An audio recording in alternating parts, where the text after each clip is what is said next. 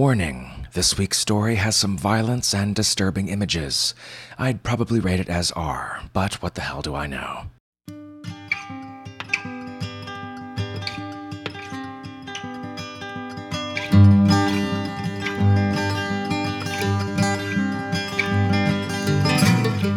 Hello and welcome to the Drabblecast, episode 333.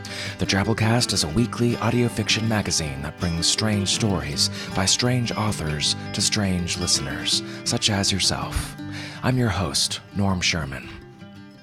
Great show for you folks this week. I know I always say that, but hey, it's true.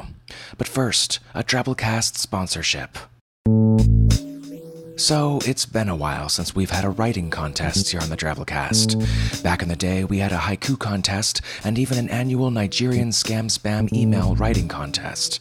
Well, recently, Drabblecast listener Bart Epstein decided to sponsor an episode of the show through his work with the Jefferson Education Accelerator, and he decided to use the opportunity to do something pretty cool. I'll let him tell you about it. Every other night for the last three years or so, I have been sitting on the floor between my kids' beds after lights out, making up an ongoing story about a barn dwelling blue cat who has crazy adventures with his friends, adversaries, various interlopers, and the family he lives with. Across these hundreds of stories, I have created a little world for the cat with blue fur and his friends but this world pales in comparison to the real world building done by the authors I so admire. To my twin seven year old boys, however, the world of the cat with blue fur is nearly as real as their own. They could tell you hundreds of stories about the cat with blue fur's adventures. They could tell you where his friend Spots and Patches lives. They could draw a detailed map showing you where his barn is compared to the house, the tunnel, the stream, the tree where Bitey the snake lives, the path through the woods, the lake with the jumping tree, the zip line down the mountain, the heliport on the other side of the mountain, and the hidden door in the forest that leads to the magic world where each cat gets one crazy wish per day. For more than a year, I have been daydreaming about writing up a longer Cat with Blue Fur story and hiring one of my favorite Drabblecast narrators to record it as a surprise to blow my little boys' minds. After many failed attempts at writing such a story myself, I was drowning my sorrows in a bag of Skittles and listening to my favorite podcast when I had an epiphany. Perhaps I could combine my love of the Drabblecast with my desire to surprise my boys by commissioning some sort of Drabblecast writing contest. And that's exactly what we're doing. Introducing the Cat with Blue Fur Writing Contest, or as I affectionately call it, the Write Bart's Kids a Bedtime Story Contest. We're running this writing contest through the Drabblecast discussion forums, the ever flowing font of weirdness that it is, and you can find the details and full guidelines there. Here's the basic idea, though. There are a few basic tenets to a story in the Cat with Blue Fur mythos. Here's Bart again explaining a few of them. The post in the Drabblecast forum contains all sorts of details about my cat with blue fur world, but yours may be very, very different.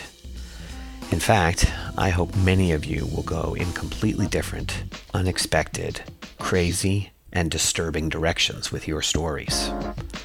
My goal for this project is not to have a bunch of stories that are appropriate for seven year olds, but rather to have great Drabblecast stories that just happen to involve a character named the Cat with Blue Fur.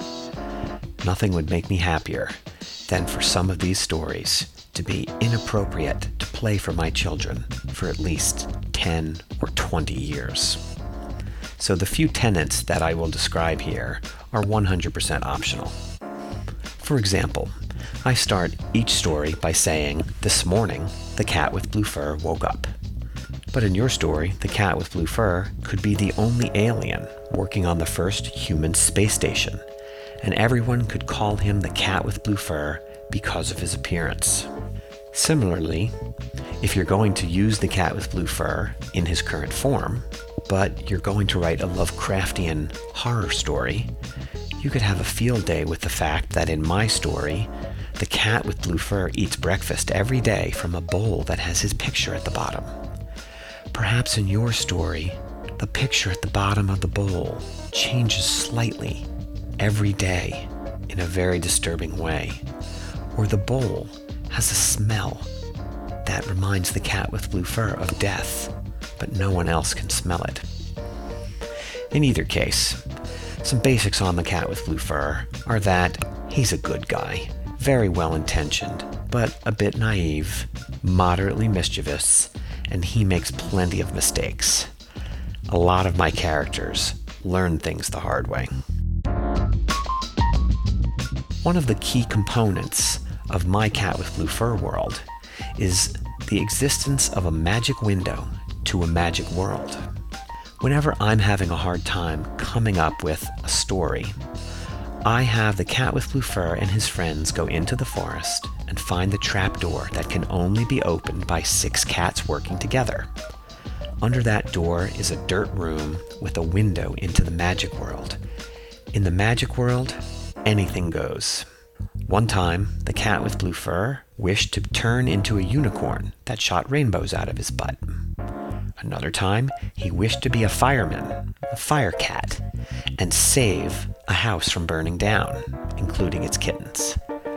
Yet another time, the cat with blue fur asked for the holodeck like safety feature in the magic world to be turned off temporarily so that he could experience intense, real pain. He regretted that incredibly when he wished to feel it while jumping off a building and breaking every bone in his body. If you choose to use the magic world concept in your story, you can really go completely nuts with it. Even the sky isn't the limit, because the cat with blue fur has gone up to the space station several times and is quite overdue for an interstellar journey and perhaps first contacts. The big thing to glean from this, though, is that you can and should go your own direction. This is not a children's story writing contest. This is a Drabblecast story writing contest. Our expectation is that a few people will write pure and innocent children's stories. Others will write twisted Lovecraftian kinds of children's stories that will give many kids their first real nightmares. But plenty of others will write stories that are appropriately only for teens or adults. A wide variety of stories would be a fantastic outcome. So do what you love and go nuts, people. In fact, to help guide this idea, the contest has three categories the Best Science Fiction category, Best Horror Story, Anything Goes, and Best Fantasy Story, including all subgenres of fantasy steampunk, high fantasy, magical realism, alternate history, etc. And what, you greedy bastards, are the prizes, you might ask? Well, the winner of each category will get A. A Drabblecast rucksack filled with assorted cool DC swag. B. A personalized Drabblecast plaque with your name on it. And C. Your story read by a professional narrator with original artwork done by a professional artist and published in a Drabblecast Trifecta special in October. That's right, people. The Drabblecast will buy your story and run it. How freaking cool, huh? Well, it gets even cooler.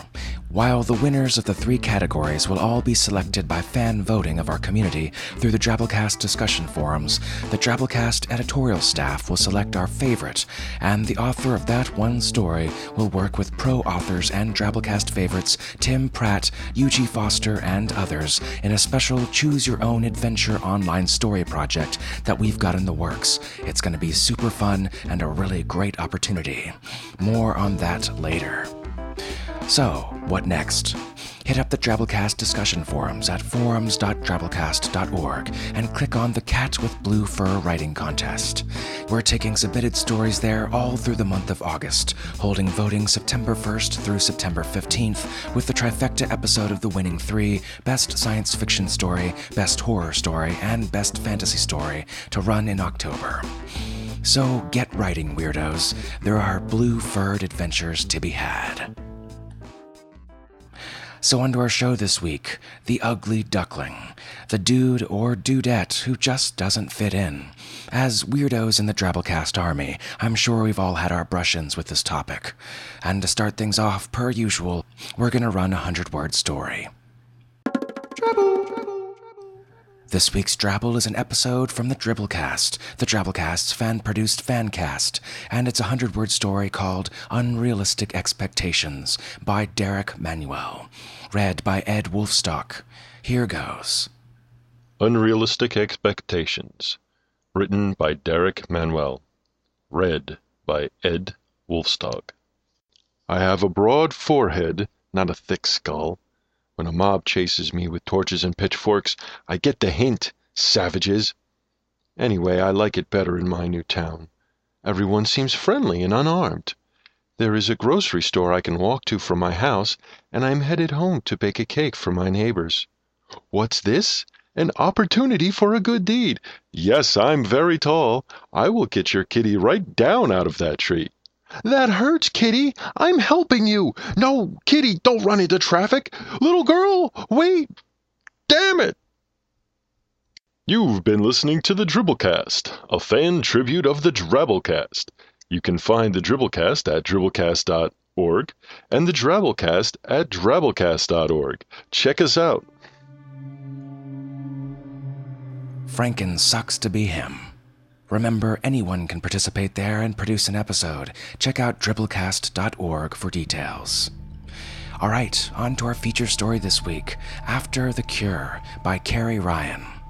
Carrie Ryan's the New York Times best-selling author of the critically acclaimed Forest of Hands and Teeth series, which has been translated into over 18 languages and is in development as a major motion picture.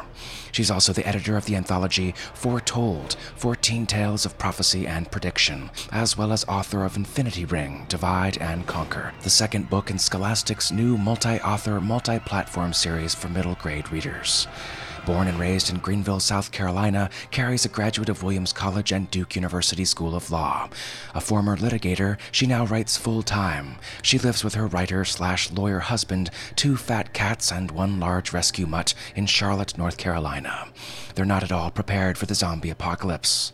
You can find her online at carrieryan.com or follow her on Twitter at Carrie Ryan. This story first appeared in the anthology After 19 Stories of the Apocalypse, edited by Ellen Datlow and Terri Windling. The story is read to you by Amy Robinson. Amy's a voiceover actress and character talent, offering a wide range of vocal stylings, inflections, and accents. Listen to her voiceover demos and contact Amy for your next project at amyrobinsonvo.com. So, without further ado, we bring you After the Cure by Carrie Ryan.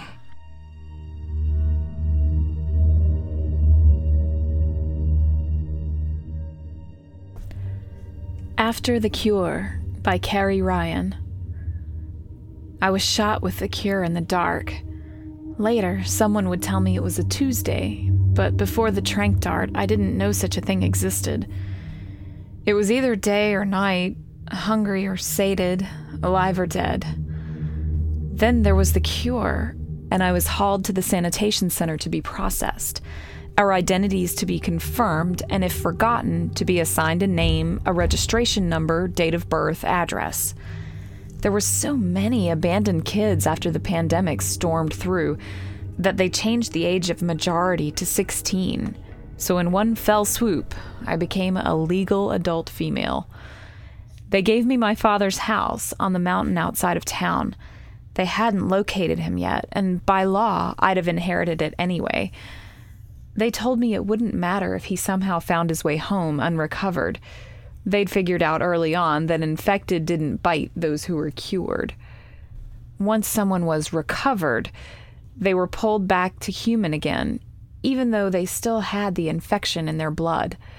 At the sanitation center, there were reintroduction classes on everything from basic algebra to civics and manners.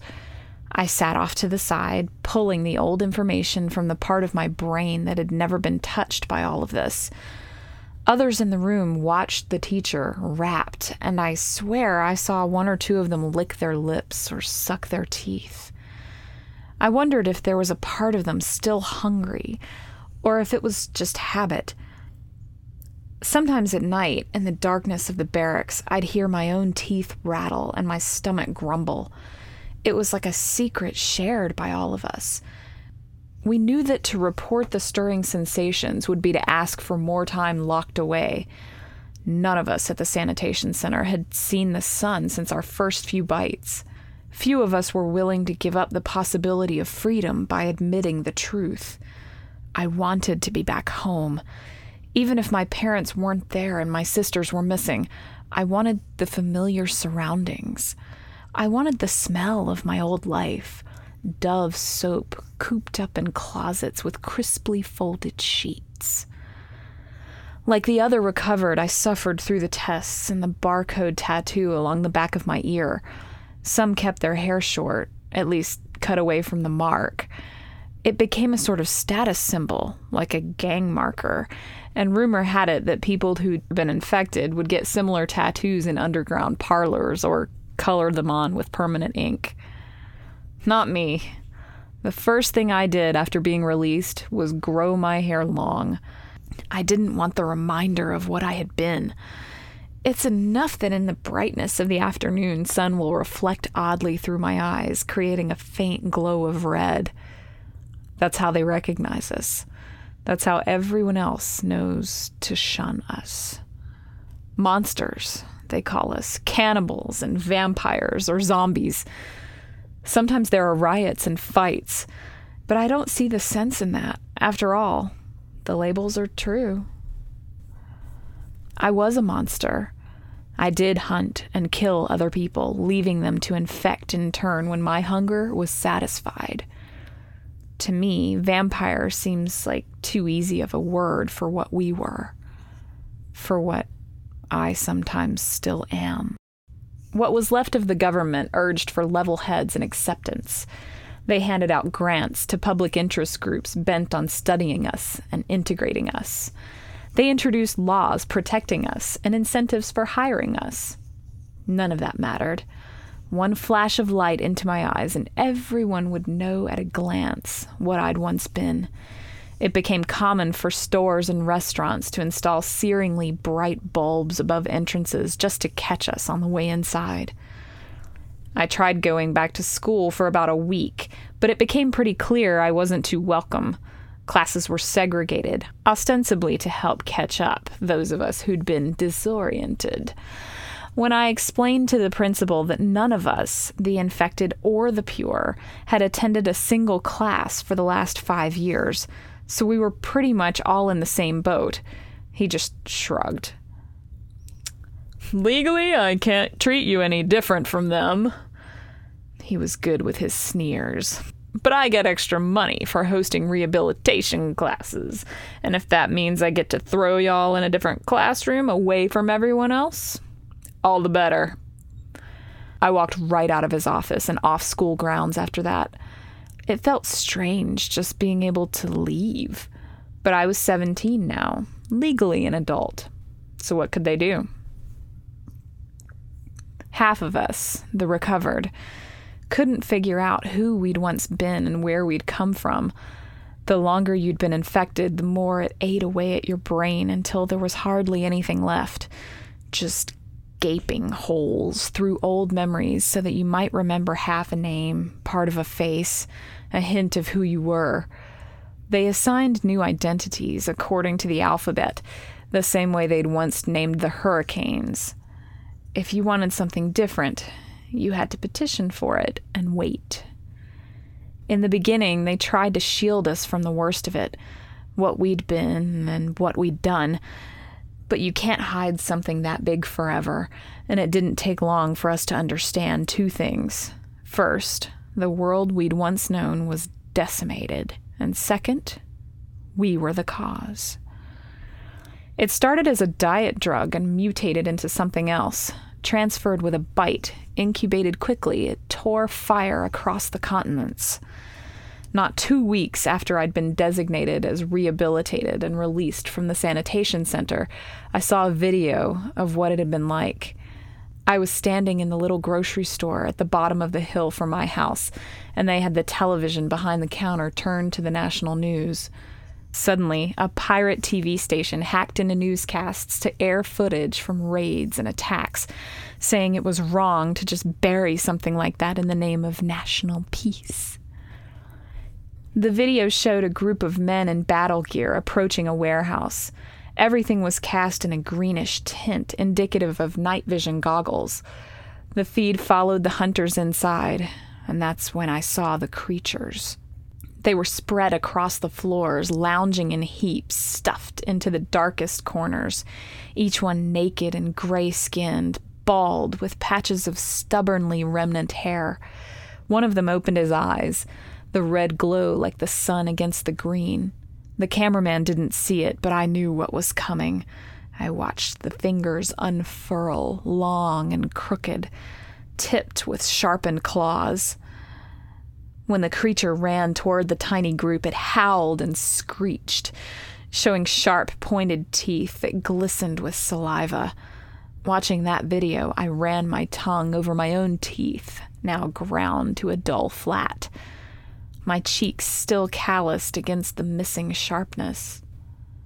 What frightened me most about that video wasn't the horror and disgust I saw on every other shopper's face but the thrill I felt coursing through me.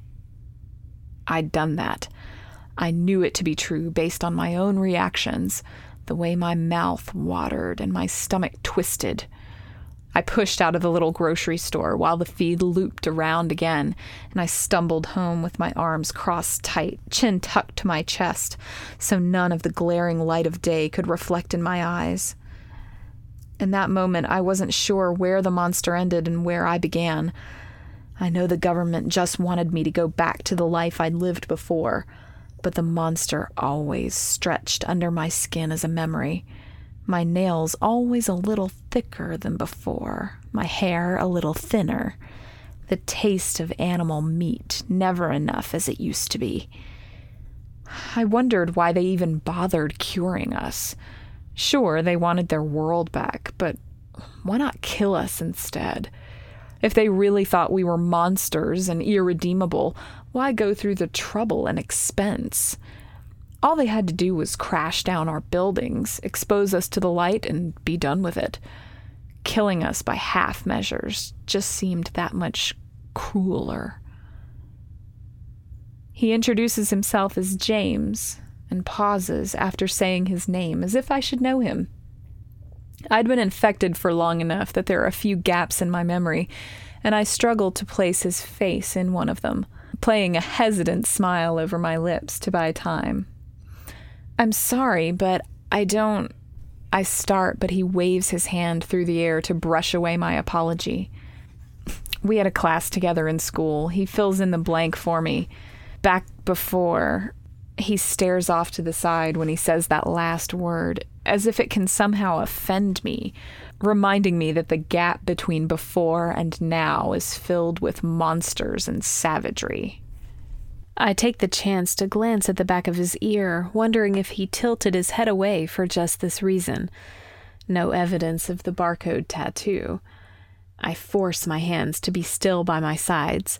They itch to tug my own hair across my cheeks. Yes, of course. I prop up my smile, trying not to show my unease. A storm hovers on the horizon, signaling that dark will come earlier this evening. I discovered early on that I'm scared of the dark now, which is funny since I'd spent the last two years needing it to survive. An awkward silence percolates between us until I offer, How have you been? and then want to cringe because the answer to that is never very good. Often, in order to stay alive and uninfected, most survivors had to do things more monstrous than the monsters. It's just no one ever talks about that. Good. When he smiles, I have to look away because it makes something bright crack open inside me a lust that tastes as powerful as tearing a human body to strips. I bite my lips, feeling the tension of skin under the pressure of my now dulled teeth. He asks to walk me home up the mountain, and I nod my head, wondering how I can ever fill each footstep etched in silence. And yet, somehow we do, finding conversations that meander through the easy territory. No talk of monsters or pandemics or the end of the world. I'm sure there are those who figured out how to move on past what they'd been, just as there were the ones who couldn't, who, even though they were cured, continued to hunt the taste of human flesh. I wondered if the real lucky ones were those who'd gone insane, let the disease lay waste to their brain until they could do nothing but parrot back whatever their rehabilitation coach spat at them. The scientists think we don't remember. That's supposed to be part of the cure amnesia of everything during infection. Except it doesn't work that way. At first, I thought I was the only one who, when darkness falls absolute, recalls what it was like to wake standing in the corner, fingers flexed, claws dirty with dried blood, so very hungry that the world buzzes with it. But then, one day I was waiting for my check in appointment at the sanitation center, and I watched another rehabilitated walk over to pour himself a cup of water from the fountain. It was late afternoon, and a storm had blown through, and for the flicker of a moment, the lights in the center blinked out while dark clouds boiled outside. When the generator kicked in, I found myself staring at the man, at the way his hand shook as he gripped the cone shaped paper cup, at the hunger in his eyes. And I knew, we both knew, what we'd been. It's always inside us, just that some of us bury it deeper than others. Is it hard living alone? James asks. It's the third time I've run into him at the convenience store at the bottom of the mountain and allowed him to walk me home. I grip my fingers around the seat of my bike, propelling it beside me. Sometimes I think about how I used to be so lazy, my room always a mess, these days, the house is immaculate. What else do I have to occupy my days? I miss the noise of people, I admit. From the corner of my eye, I see the edge of his mouth kick up, and it encourages me on. I had four sisters. There was always drama, fights, screams. I realize how bad that sounds, and I temper it back with a laugh. but it was good in its way. We were crazy about each other. I know what you mean. His voice seems indulgent. I had sisters too. I turned toward him to share this moment of similarity between us, and the realization of the meaning of his words is slow to filter through me. Had sisters. The bike wobbles under my grip, veering into his path, and he grabs the handlebars, knuckles flaring white. Uh, I'm sorry, I whisper. I, I can't look at him. In that moment, I feel the monster keenly within. I taste it against the back of my throat. I could have been the one to kill his sisters. They'd have been young and fresh, almost ripe like a perfect fruit. It doesn't matter whether I did or not. I'd killed someone else's sisters. I'd shredded them open, laid them bare. And I wonder again why they've let people like me live. Before the pandemic, someone like me, a murderer who tortured her victims, would have been put to death without hesitation. I'm sorry, I say again. His hands clutch at the handlebars, grip pulsing like a heartbeat. It wasn't you he says. And I know what he means is that it was the monster inside me that drove me to such brutality. Ever since the cure, the scientists have embarked on a massive campaign to explain to the pure how we are not to be blamed for our actions while monstrous. Don't blame the victim, blame the disease. It is emblazoned across every crumbling billboard. I don't know how to tell him how wrong he is. At home, with the bike parked in the garage and nothing but the night surrounding me, I walk through the house and turn out every single light. Before the pandemic, we'd had few neighbors, only a couple of properties scattered across the mountain, and beyond, nothing but protected wilderness. Now the isolation is absolute. The other houses stand barren, their occupants dead or sick. No one's bothered to even vandalize or squat. We're too far from the city to be of much convenience. Besides, the world is still filled with monsters that like the darkness. Only rehabilitated would choose to live beyond the civilization compounds, with their artificial lights glaring all night. Sometimes, when I walk through a dim room, I can see the creatures through the window, racing past the trees, searching out their prey. They speak with a clicking sound that sometimes has the timbre of howling. In the daytime, it's easy to spot where they passed, their claws raking divots in the tree trunks. It's illegal to hunt them, though that doesn't stop most poachers. Back before the recovery, those with the most kills had the highest designations in many communities. Now the government hands out the tranq darts filled with the cure urging hunters to use those instead. But sometimes they forget or claim an ambush, and oh well, another pod of monsters killed. What loss, really, is that to the world? It could have easily been me on one of those piles of burning bodies. Maybe it should have. I've been thinking about James and his dead sisters for a week but when I finally see him again outside the store, I'm not sure how to approach him, and so I just assume the familiar pose of chin tucked to my chest, stealing glances as I start walking my bike home. He falls into step next to me. I had a boyfriend, I tell him, and the awkwardness of the statement strangles me until I'm compelled to explain. Before, and he was killed by one of the them. Panic lights a fire inside me that this is coming out all wrong. It, it wasn't me who killed him when I was one of the. I'm quick to add, and that's what stops the dribble of words from my mouth. I want him to understand that I know what it's like to lose someone you know to them.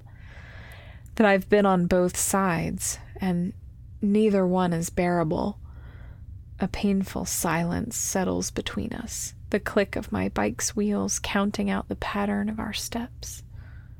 My mother killed my sisters, he finally says.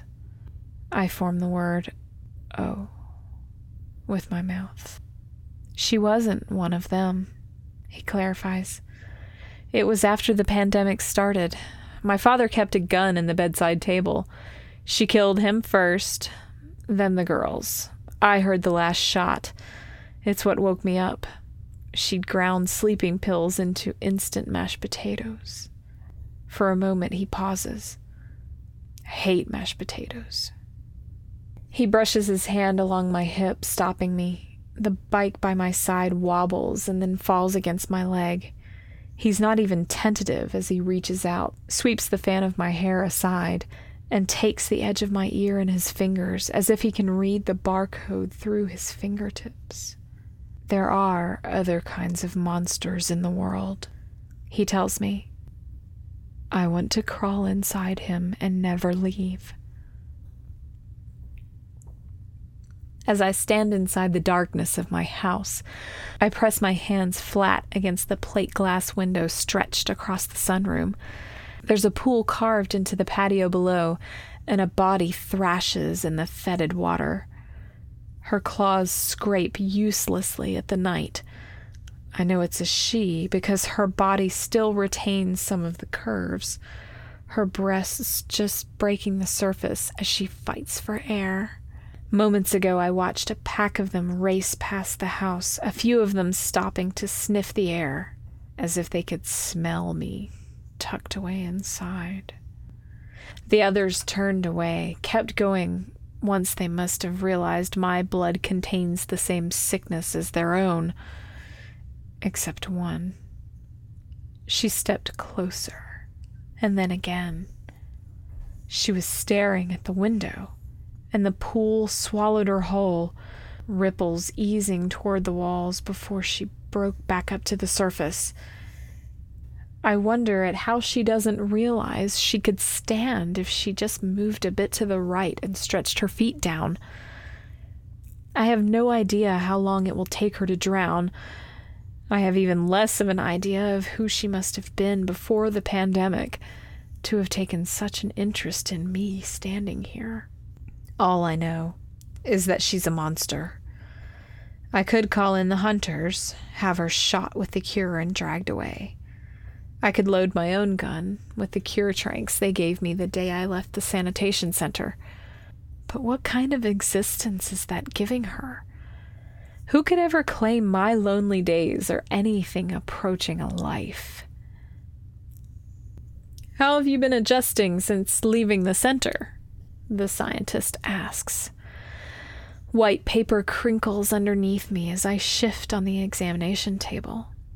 The man places his hand on my thigh casually as he studies my chart, as if there's nowhere else for him to put it, as if neither of us realizes his thumb stretches too close to nowhere good.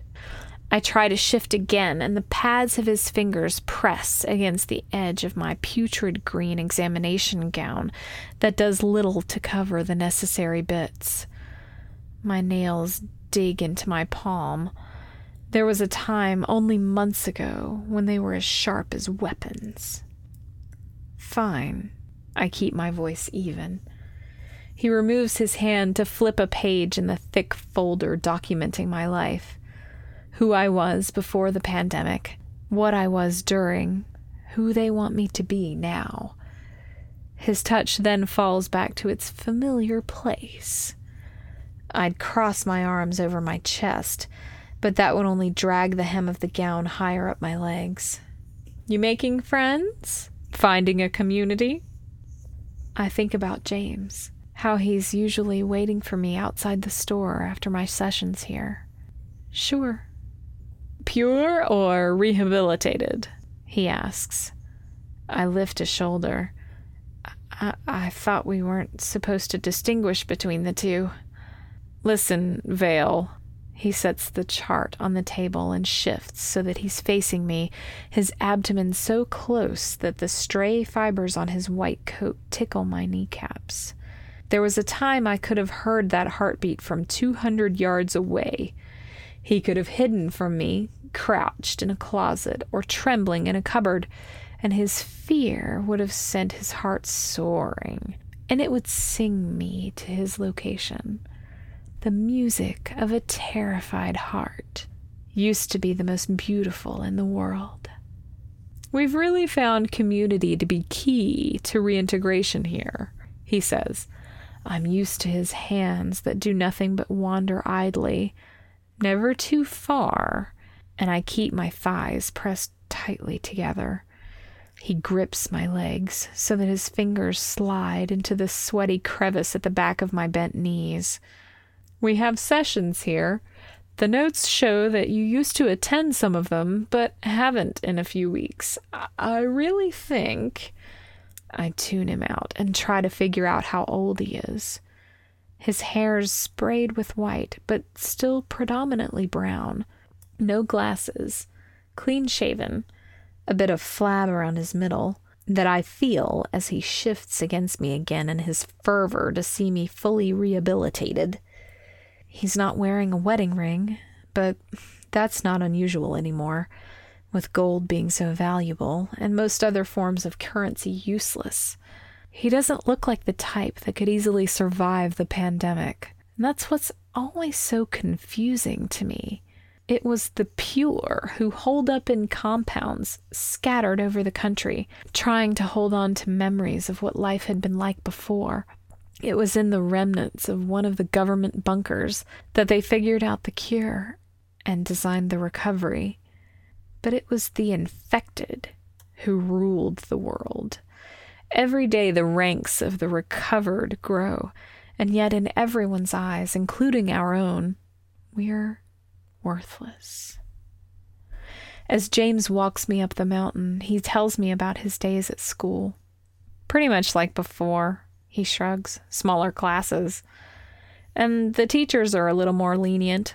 I mean, once you live through the end of the world, getting sent to detention really isn't that significant. I laugh, and he turns to me. We're at the top of my driveway, where he always leaves, and he slips his fingers around mine. I wish you were there. His voice is soft, earnest. There's an intensity to his eyes in the stillness that makes everything inside me unfurl. You could go again, you know.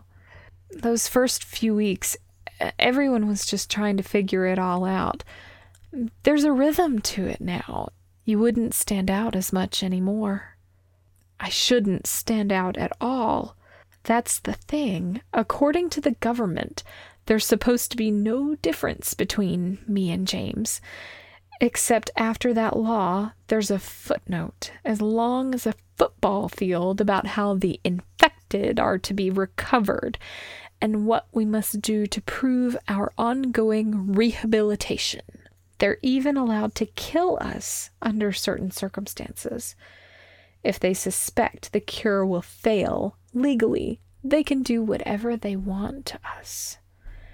I tilt my head, wishing there were a way to explain to James just how very different we are. You know, before the pandemic, if you had a male doctor, once you put on the gown, he wasn't allowed to be in a room alone with you. They always called in a nurse, just in case. He frowns. In case of what? I don't know. I shrug. It was just one of those rules I always thought was sort of unnecessary. But either way, they don't do that anymore with us. The doctor just comes in when he wants. It's clear James is confused. Maybe they're short staffed at the center.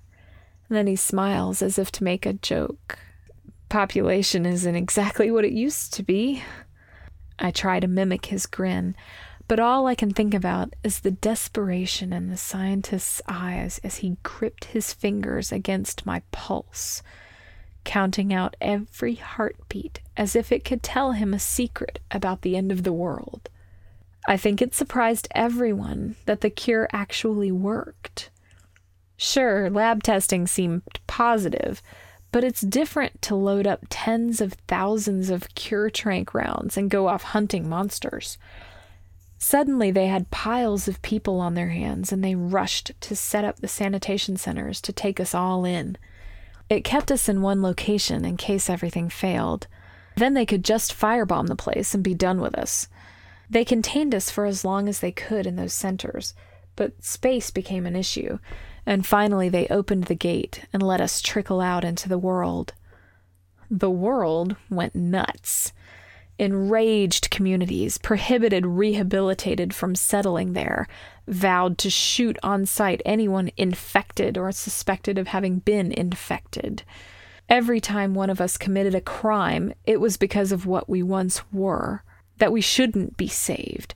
They didn't want to see that we were just like them. Some of us good, some of us bad. A few political parties rose up, rumbling about colonizing an island with us, making sterilization part of the cure. Some suggested flat out murdering us, but of course they never called it that because we were less than animals. It would be preemptive self defense. And then one of the self governing communities by the capital seat dragged a rehabilitated down to the town square and charged him with murder. He demanded proof. He'd been a model citizen since being recovered, he claimed. They pointed to the barcode on the back of his ear. He'd been a monster. And the only way a monster could survive was by killing. The case made it to what was left of our court system, and he was found guilty. The defense took it to one of the remaining four circuits, and the ruling was overturned. It was headed to the Supreme Court, the defense claiming insanity, when the president stepped in and put an end to it. We were pardoned for any crime committed before we became rehabilitated. No one ever tried to bring charges against the survivors for what they did. Her body floats in the pool. She's on her back, arms trailing out by her sides. She'd sunk at first, right after giving up the fight for air. But then, sometime later, when I was asleep, she bobbed to the surface and has been drifting through the stagnant water ever since. I am so, so lonely that I consider attempting school in the morning. In the middle of the night, I feel something thundering through me, waking me up in the darkness as though I'd been hit. My breath is ragged, dreams of sharp teeth and succulent skin still clinging to the edges of my vision. My ears ring, and as they clear, I hear the clacking sort of howling that's as familiar to me as my own heartbeat. I push from bed and stumble into the living room, pressing against the cold glass window. The horizon glows fire, and at first I think it's the sunrise, but then black clouds billow through the brightness. I watch it for a while, the sky undulating as goosebumps spread over my arms and up my neck. I'm pretty sure I know exactly what just happened, but even so, I reach around the corner and flick on the television. There are only two channels, one fuzzier than the other, but the news confirms what I suspected an explosion at the sanitation center. Clearly on purpose. A purification group has already claimed credit. The entire place ablaze, likely no survivors. The fire engineered to start tearing through the woods where the monsters sometimes hole up at night. I watch the inferno boiling in the distance, knowing how dry the season's been and how thirsty the trees are for flame. I'm sure the town will find a way to stop it before it reaches the city proper, but I doubt they'll do much to keep my little mountain unharmed. Why save a mountain populated by nothing but monsters? Even though I'd promised James I'd give it another try, I don't bother with school that next morning. There's already the taste of smoke in the air, and the television chirps with news of the uncontrolled fire. I sit in the sunroom and watch the clouds billow in the distance, hazing out the sun.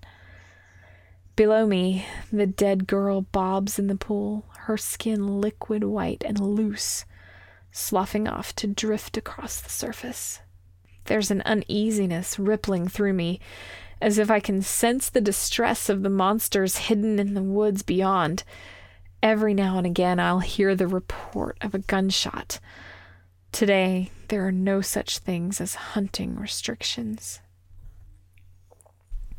I used to have hobbies. I must have before the pandemic, but it's hard to remember now what they were. I pace restlessly through the house, trying to piece together how I once spent my time. Most of it was dominated by school, class piled upon class, bags stuffed with bloated books, lockers smelling like week old bananas and new binder plastic. I once took piano lessons, but now my nails are so thick that even when I chew them short, they still clack against the keys. Everything is a reminder of what I was.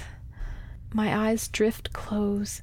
We were wretched beasts, but still we felt a sense of community. There were only so many buildings that refused the sunlight and were safe to hide inside. Somehow we'd find our way to them, and we'd find each other in the dark. When we hunted, we were sleek and beautiful in our unity, calling to each other as we ran, no such thing as an obstacle in the night. In our own sick way, we all meant something to one another, each one lost, indistinguishable to the pack. Smoke chokes back the light, sending the day skittering into evening faster than usual. The sun's a diffused ball through the haze, burning the sky a sick orange, when I hear a knock on the door. I stand in the middle of the room, listening to the slicing silence that follows. There's a knock again, urgent and pounding, and then I hear his voice. James calling out, Vale, are you in there? A fleeting sensation of joy passes through me at the sound of him. When I throw open the door, he's standing with his hands shoved in his pockets, shoulders curved in a bit. We stare at each other, me awkwardly trying to smile until he breaks first. I, I was worried. A- after the explosion, and there are reports of hunters, and, and you're up here alone, and I didn't know if they'd come after you, so. Uh, he trails off. The color of his irises is muffled in the darkness, and it takes me a moment before I taste his unease. Then it hits me, so full in my chest that I take a step back. His features are blurred because of the darkness on this side of the house, the front facing away from the fires along the horizon. Overgrown shrubbery clings to the decayed porch, plunging the front walk into a gray blackness. The night's coming faster because of the smoke choking the sky. Beyond, in the fading trees, I hear the clicking of the monsters gathering. Shit, I murmur, balling James's shirt in my hands and tugging him inside. That's when the wailing begins, thick down along my back, as if it could still call me to action. The sound of the monsters calling to the others about their located prey. I stand mute in the hallway, my steps stuttering as I try to plan the next move. Beside me, James trembles, the edge of my knuckles scraping against his chest as I hold him tight. At first, I start toward the back of the house, thinking about the closets without windows, but then I double around, heading for the stairs into the basement. It's a risk, I know. If they make it down the stairs, we're trapped. They'll gather around us, bodies so thick there's no such thing as escape. I start tearing down the blinds over the windows, tossing them to the floor. We just have to make it through the night. In the morning, with the light, they'll be gone. I could coat him with my blood, I think. Hope it masks the scent of his freshness with one of the diseased. That's when I realize he's been calling my name. Vale! He shouts, hands on my shoulders. He forces me to face him. In that split second, while the monsters wail and chatter and the darkness seeps in, I stare at James's lips. I wonder, for just the barest moment, what they'd taste like, how they'd feel pressed between my own. Maybe we can still make it to the light of the compound, he whispers. I finally understand that he doesn't hear them. Not yet. His ears aren't tuned to the monsters like mine are. He doesn't know how close they've come, how desperately they want him, and how their need sears through me. No, I muster. It's too late for that. The gun cabinet sits in my father's closet, and I spin the dial, kneeling as I begin to count out the bullets. James reaches for a case on the top shelf, the label wrapped around a bright blue box with orange stripes. Cure Tranqs, he says, running his hand over the label. When he looks at me, his eyes are wide. They gave them to me at the center, I explain.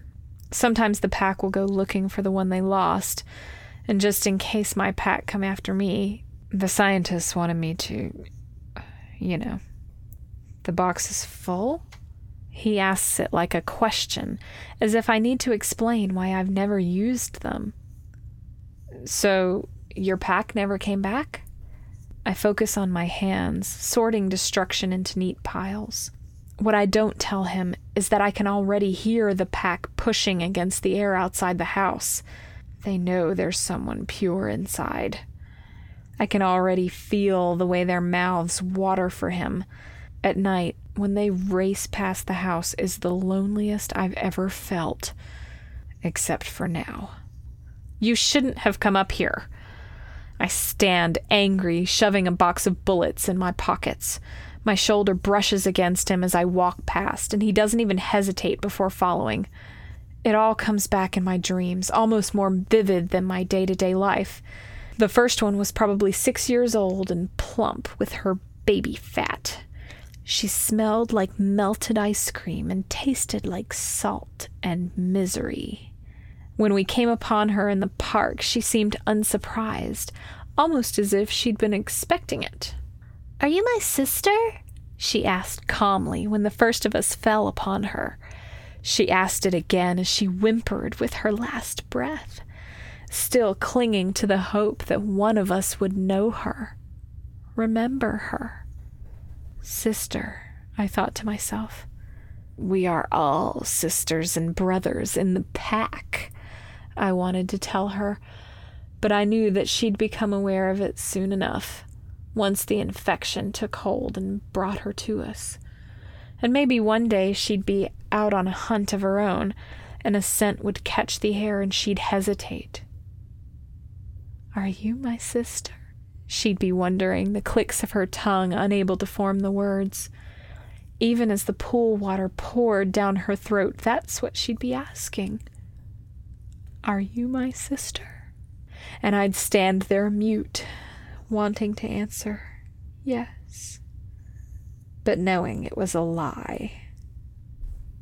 We've gathered every object capable of emitting light and shoved it into the tiny utility room in the basement but even so, it barely creates enough of a glow to sting my eyes. Which means all we've accomplished is knowing that when the monsters break down the door, I'll be able to see clearly as they shred James's flesh, sinking their teeth into his limbs.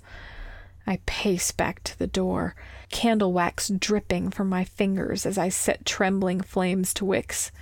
Have you ever thought about what it would be like to be one of us? I asked him as I stand with my hand pressed to the wall. I hear the vibrations of them pounding upstairs. Three months before the pandemic, my father replaced all the windows with double paned glass, which only causes a moment's hesitation in the monster's assault.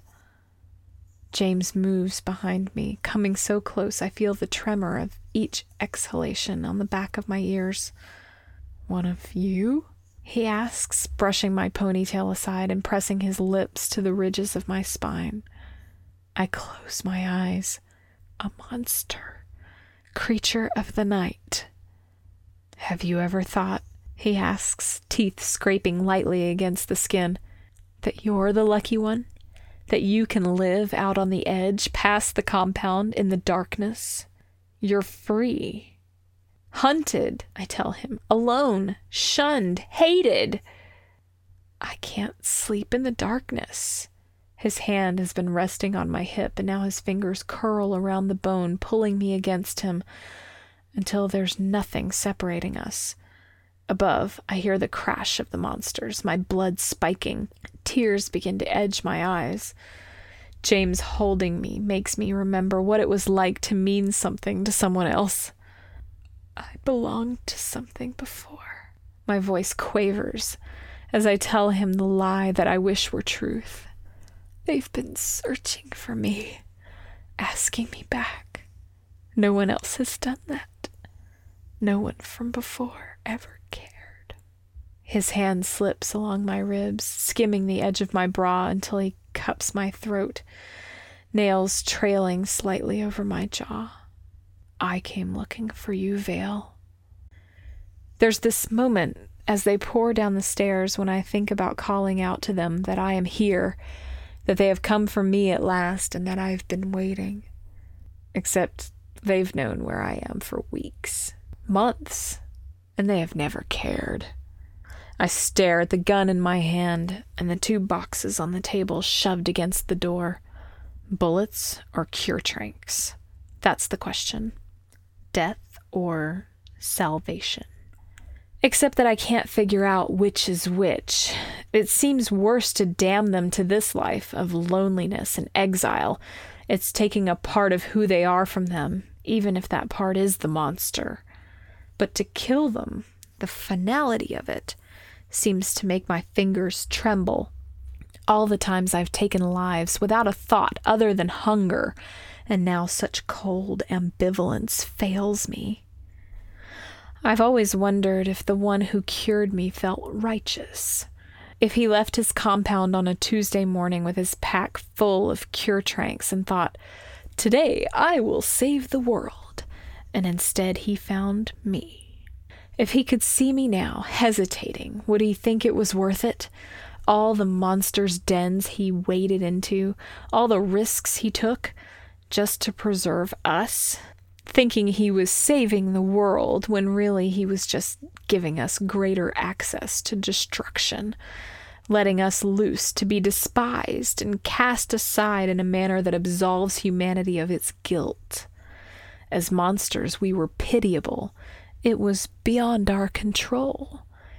As rehabilitated, we are just like everyone else, except in every way that matters which means we could be discarded without a second thought, alive, but only allowed to live among the fringes. I stare at how James trembles, his chin dimpled with terror, and I wonder if that's what's left of us. We uphold the weak and push down the survivors. He was right. The living sequester themselves in compounds while the rest of us roam the world.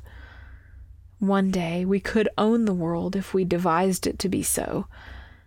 There's a moment when I think about opening the door and letting them have him, making him one of us, giving him the ultimate freedom, the most perfect kind of love. And then the first creature strips the wood from the frame, and they are upon us, and all I can do is shoot over and over again as the bodies pile around me. For a moment, there is screaming, a painful kind of rage that goes beyond the normal wails in the night. The air fills with the smell of terror and regret, and eventually silence wraps around us both. They had names once, before. The creatures spread around me then they were pack, which meant names became useless. And now we are nothing, lesser than. How many of the bodies lying still at my feet would have chosen this? If they'd had the choice, what would they have wanted? Will any of them stand in the darkness of a sanitation center and listen to the howls of those still out there and feel the tug of their blood calling them to a home that can never be theirs again? There were reports shortly after the cure was first administered of rehabilitated trying to reinfect themselves. They wanted to go back, they explained, though it didn't take long for them to realize there's no such thing. Once you're cured, you're cured forever. The scientists lock them up in cells deep in their research labs to study their brain patterns, to subject them to endless rounds of therapy, trying to understand why anyone would choose to become a monster. None of those scientists ever understood what it was to exist in the between of something, and none of us could ever explain it. So we gave up trying. We learned to keep our dreams to ourselves, to swallow back the way our mouths watered when we heard the wail of monsters in the darkness. We learned to survive alone with a wanting deeper than hunger. I'm sorry. James kneels behind me, vomit pooling around his knees. I didn't know how fast the darkness would fall under the smoke tonight. Absently, I shake my head. One glance of sunlight kills the monsters. We knew the turning of the earth in a way more intimate than our own blood. It's what kept us alive, and it's unfathomable that the pure can't do the same, as if they can't understand true fear and mortality. Will they be okay? He asks, eyes trained on the body of a girl wedged in the doorframe, her breath coming in short pants and eyes wavering behind lids. I have no idea how to answer that question. There are a million definitions of okay, and none of them seem to fit this moment. They'll send someone from the sanitation center.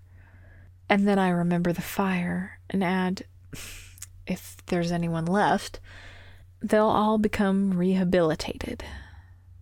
Like me. James pushes to his feet and skirts the puddle of spreading vomit.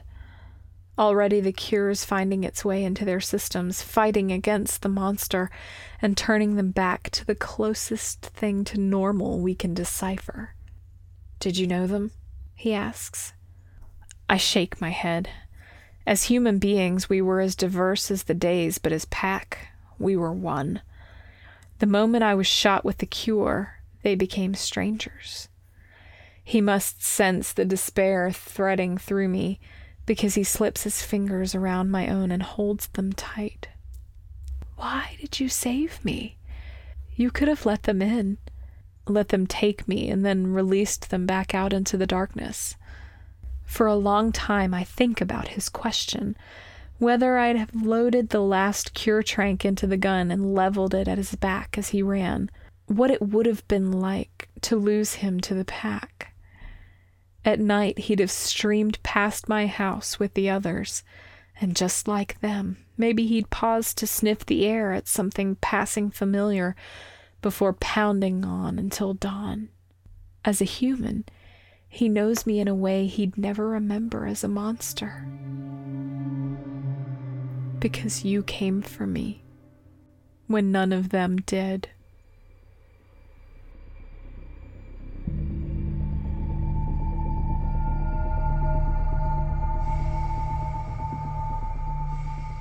And that was our story. Hope you enjoyed. An uplifting zombie tale. Kinda. Not always easy to come by. If you did enjoy, and you have a few bucks to donate, remember that's the sole way the Drabblecast is able to do this each and every week, through the support of our listeners. These shows ain't cheap to produce, folks. Consider making a donation to the Drabblecast by going to our website, drabblecast.org, and clicking on any of the support options there. Anyone with a credit card or a PayPal account can do it, and we greatly appreciate it. And next week, we launch our annual highly acclaimed H.P. Lovecraft Tribute Month with original commissioned mythos stories by some of today's hottest writers. And boy, let me tell you this this might just be the best year yet, folks. Some high grade, awesome stuff coming your way. Hope you're as excited as I am. For now, though, let's hit our 100 character story winner this week by Dookie Dan with this one. As the caution children approached, my car slowed. Not by my doing, this is but one of the powers of these faceless youth.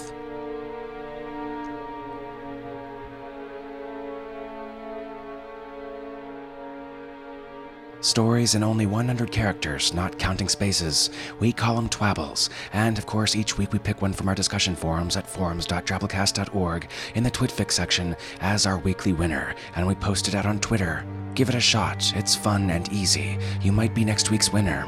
And follow us on Twitter, we're at the Drabblecast. Alright, folks, that's our show this week. Special thanks to our episode artist this week, Soren James. Soren's a writer and visual artist working in the UK. More of his work can be seen at sorenjames.moonfruit.com. The Drabblecast is brought to you with the Creative Commons Attribution Non Commercial No Derivatives License, which means don't change it, don't sell it, but feel free to share it all you like. Write us a review on iTunes, tell a friend about us, spread the weird. Our program this week was brought to you by managing editor Nathan Lee, our art director Bo Kaier, with additional help from Nicky Drayden, Tom Baker, David Carvin, and David Steffen. We'll see you next week, Weirdos. Until then, this is Norm Sherman, reminding you once you're cured, you're cured forever.